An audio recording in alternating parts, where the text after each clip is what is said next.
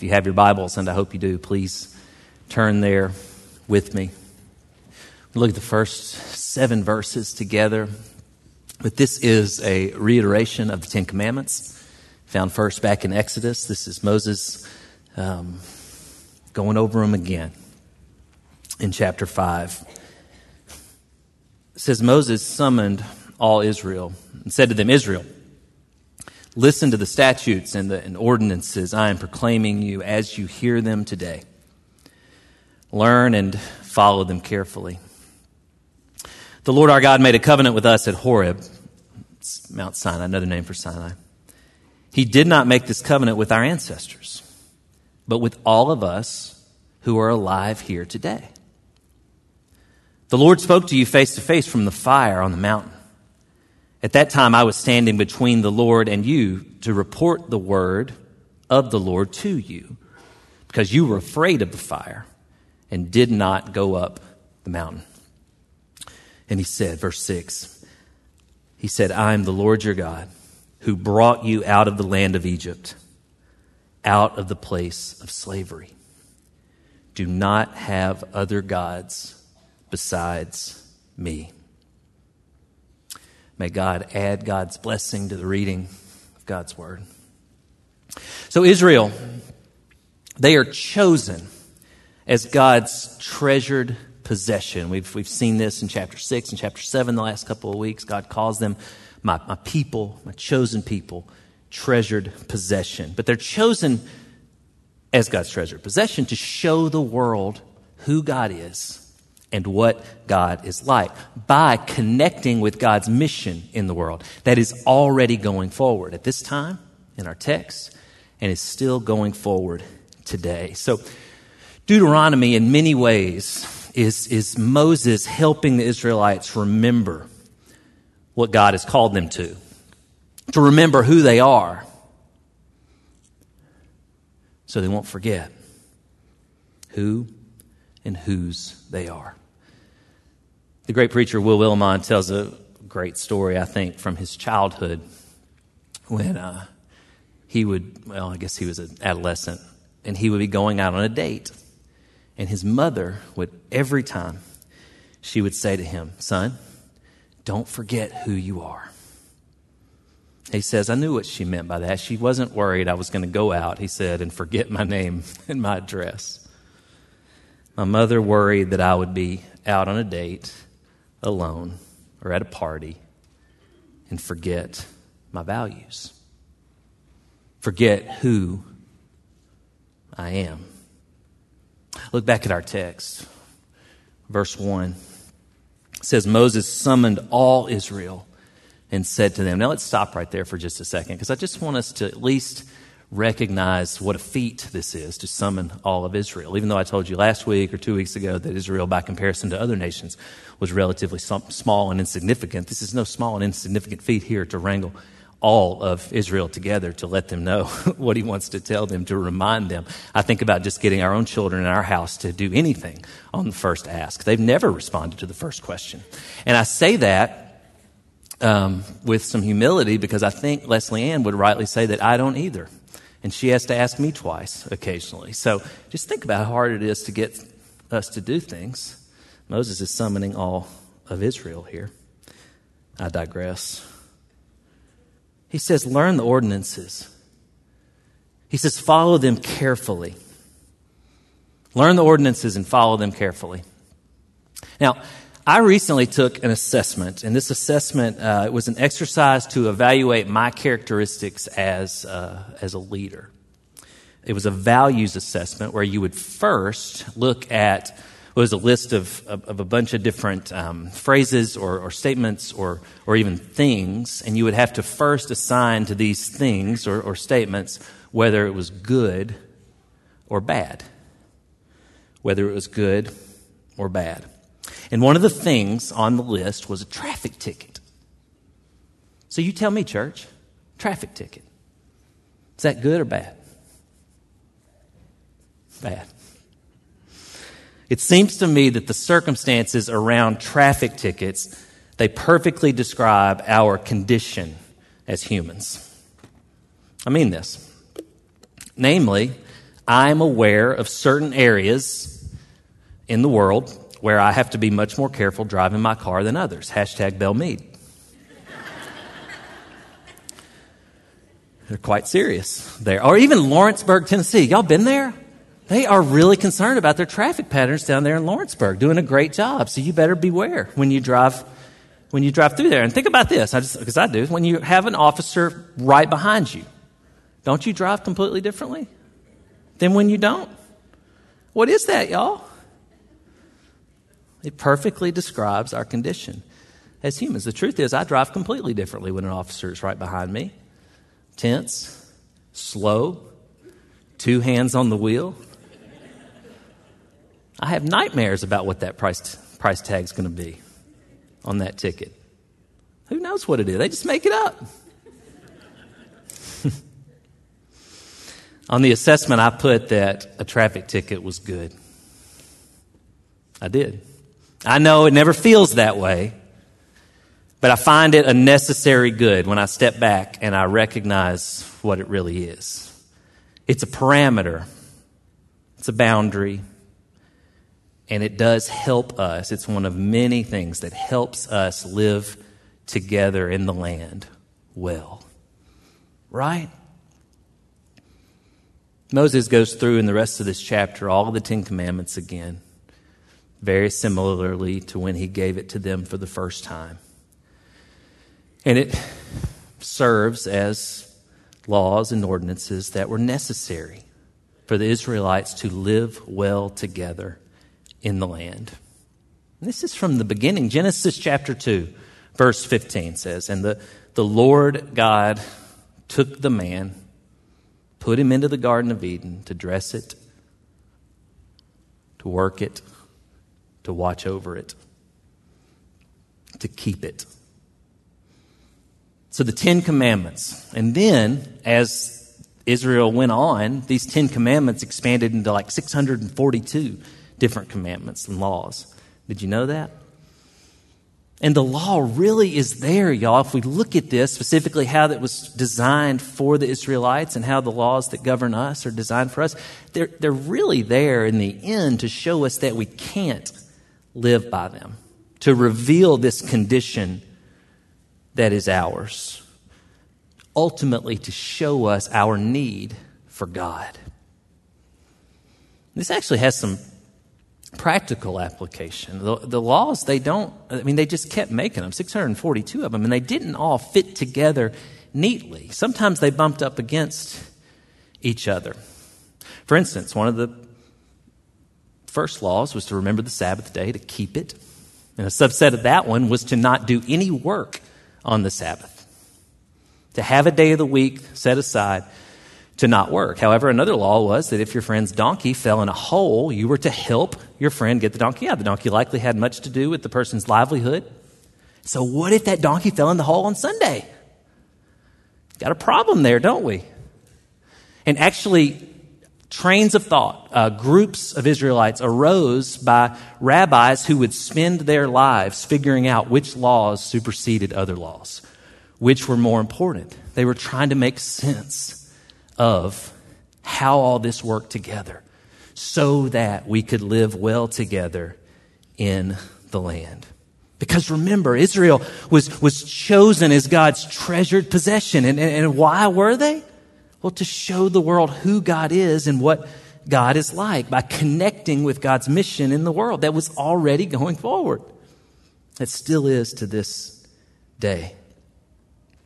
Look at verses 2 and 3. The Lord our God made a covenant with us at Horeb, like I mentioned, Sinai. He did not make this covenant with our ancestors, but with all of us who are alive here today. He did not make this covenant with our ancestors. Well, actually, he did, because this was actually a generation after when Moses first gave this. But he's making a really important point here, one that actually gets me quite excited. I love this. See, Moses is older now, and this is actually a generation after the original folks who heard these laws standing there next to Mount Sinai. Yet Moses tells them God made this covenant with them not just with their mothers and their fathers. not just with their mothers and their fathers.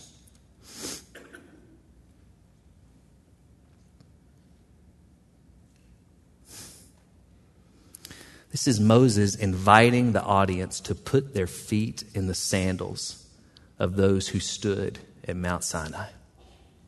Do you see that? He's effectively saying, he's saying what Will Willimon's mama was saying to him when he left for a date. This is who you are. You're God's treasured possession. Do not forget.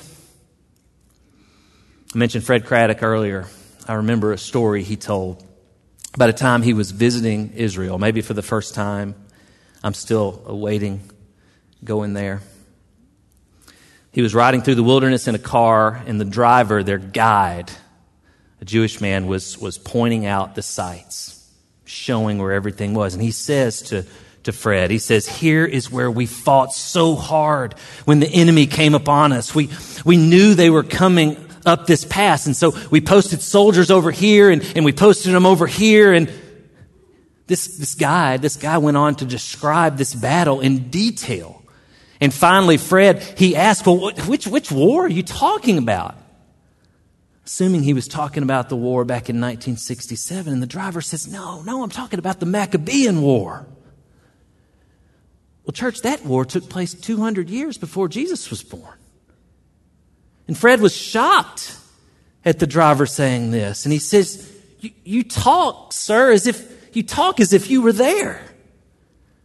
The driver said, I was. Put yourselves in their sandals. This God of a thousand generations, our God, Creator God, connects us, teaches us, speaks to us. Let's look at verse 7. This was the first ordinance that was given, and I believe it is the one that informs all the others. When we fall short, it begets all the others. God says, Do not have other gods besides me. Do not have any other gods besides me. Now, our CSB, it says besides. That's the translation I, I use most weeks. And it's a wonderful translation. I, I think it falls short a little bit here with the word besides, with an S at the end. Other translations say beside. And I think that is a bit more appropriate. Because what this means, what God is saying here, is that you should not have other gods in my presence. Do not have other gods in my presence. God is calling us to solely focus our worship on God. When we have idols, church, they change us. They recreate us. We become what we worship. If we interact with things that are less than human, then they tend to dehumanize us. Let's take perhaps the most pertinent example to us today our technology. When we are shaped by technology, we inevitably become more stale in how we relate to one another. I begin to treat you as a commodity and you are only there to serve me in some way. From our call to worship, Lord, let us be those who are here to serve rather than to be served. When we worship Creator God alone, we take on God's character, which then yields flourishing and goodness. Unfortunately, our idols are not always as recognizable to us as we need for them to be. They're not always so obvious, but rest assured, we do have our idols.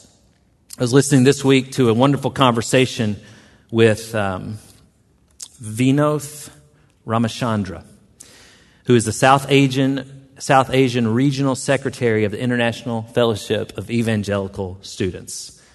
He's written plenty of books, and the conversation was riveting.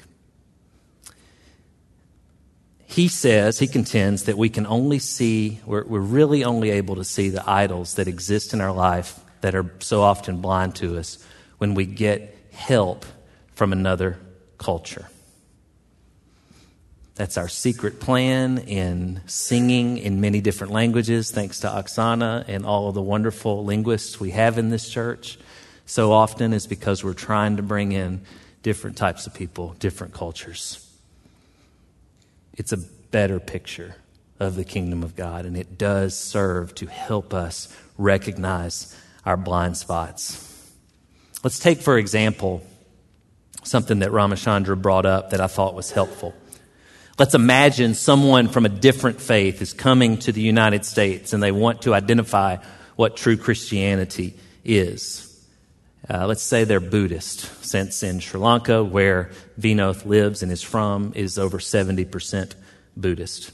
So this person who practices Buddhism is coming to America looking for authentic Christian faith, and what they find is a lot of Christians, but they find Catholic Christians, they find Baptist Christians, a lot of us.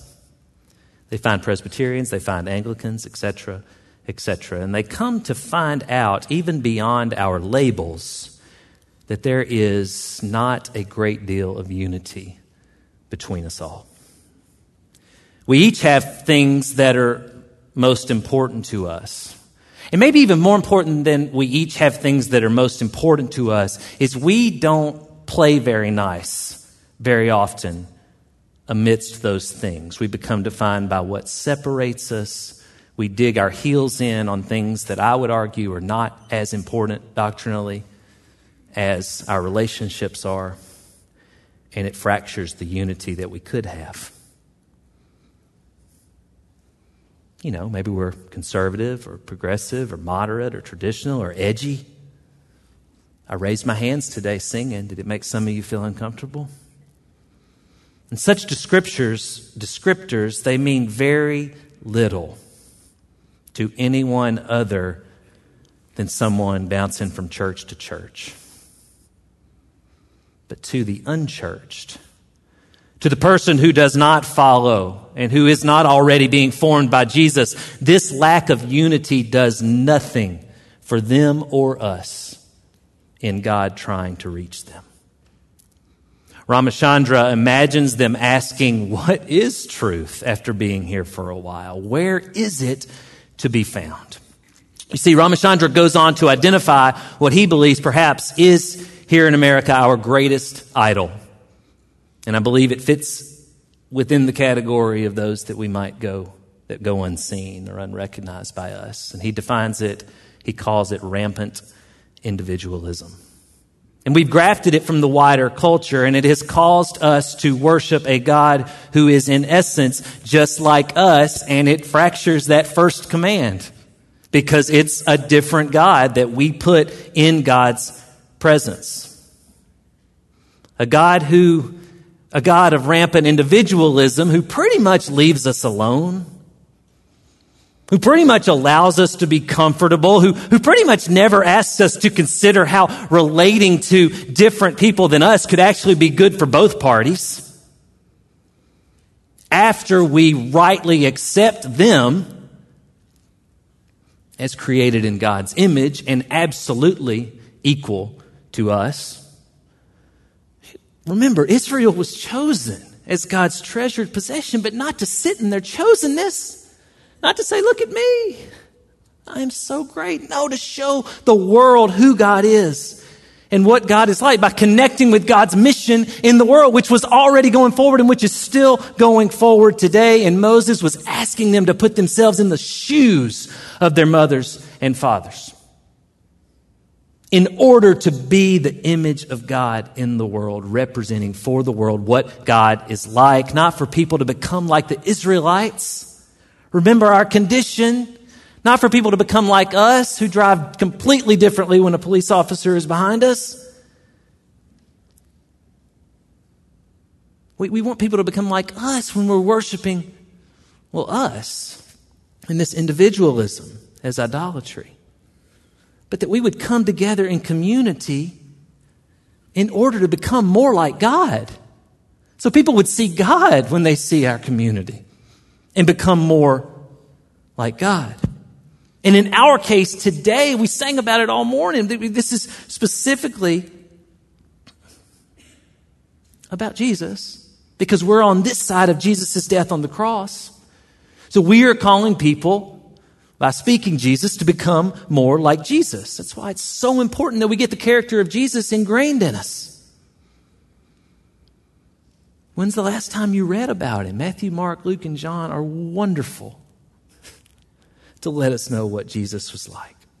That we look deeply into the four Gospels and at the larger story of the Bible to understand precisely what God is like. Because God's love has been revealed to us in this way. He sent Jesus so that we could have life through him. Rampant individualism, it leads directly to social injustice. People with the fewest means, they get, they get pushed to the margins. But, but Israel was called out specifically to, in, in, in its holiness and its distinctiveness as, as God's treasured possession. It's treasured by Godness. They were called out specifically to care for the weakest members of humanity. That was the litmus test. To live well together in the land. Everyone. Nobody was outside the scope of who they were called to let know what God is like, who God is, and what God is like. Whether they were caring for the nations, seeking uh, through their words and their actions, they were always there to show the world what God is like. It's no different for the early church and no different for us today. When we worship God falsely, we neglect the true representations of God in the world, which are all people made in God's image. Now, one may accuse certain Christians who are trying to grasp this idea of our words and our actions pointing people directly to Jesus that we would remember and, and, and seek to live well together in the land based on Jesus and his life. Some may accuse Christians like that of being too focused on social justice. I have experienced this criticism. Let me be clear. If the good news of the gospel of Jesus is individualistic, if it is only about going to heaven when we die, obviously how we get along with one another, how we practice our politics, how we order our lives together, how we spend our money, that's completely separate from the gospel. And then it doesn't matter. But that's not true. The good news of the gospel of Jesus Christ is not just individualistic. Yes, God is calling you to follow and be formed by Jesus together. This is how N.T. Wright put it. In the early church, what mattered was not people going from earth into God's kingdom in heaven. What mattered and what Jesus taught his followers to pray was that God's kingdom would come on earth as in heaven. So we sing that beautiful hymn Phil Wickham wrote. And at the end, we say, Let it be today. We shout the hymn of heaven. Nailed it, in N.T. Wright's opinion. Let it be today because we are not biding our time for some day in the future when we will float away. We are biding our time for the day in the future when God will send Jesus back here to make it all right. And we have been called specifically as God's treasured possession to get to work on that right now. That is a very different gospel than I learned as a kid. And it is the greatest joy of my life to try to help us all characterize that better today than I learned it long ago. You're supposed to be here. God didn't transport Israel to the next thing upon calling them to show the world who God is and what God is like. God said, Get to work. To show the world what God is like with our words and our actions. So, what is God like? Well, I'll say it again. We find that in Jesus. We find that in Jesus where the powerful are, are pulled down. Where those who seem to be winning by the world's standards, they, they're actually not allowed to get too big for their britches. What's Jesus like? Well, in Jesus' economy, the poor are actually lifted up. And no matter how much you've been kicked by life,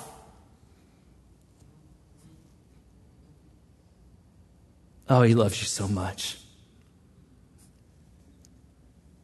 God loves you.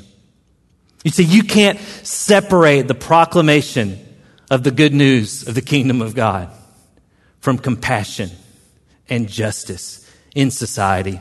Because God is not just sitting around waiting to bring about a new kingdom, but that work has begun, y'all. It is happening now. God is making all things new. And the last thing we're to do is just to sit around until Jesus eventually makes it happen. But the greatest joy of our lives can really be to participate in it. There's a lot of things that make a lot of us happy. There's a lot of things that make me happy. The Braves are really good. They're really good. And in my most honest pastoral moments, it all pales in comparison to what Jesus has in store, to what Jesus is creating. If we're just sitting around waiting, we're doing it wrong. If instead we believe that God already is, through Jesus, making things like they ultimately will be, then we will be moved to participate. And that's why the church at Harpeth Heights is here to participate, to engage each whole person with the whole gospel of Jesus Christ anywhere, anytime, with anybody, just as Israel was. So are we. Let's pray.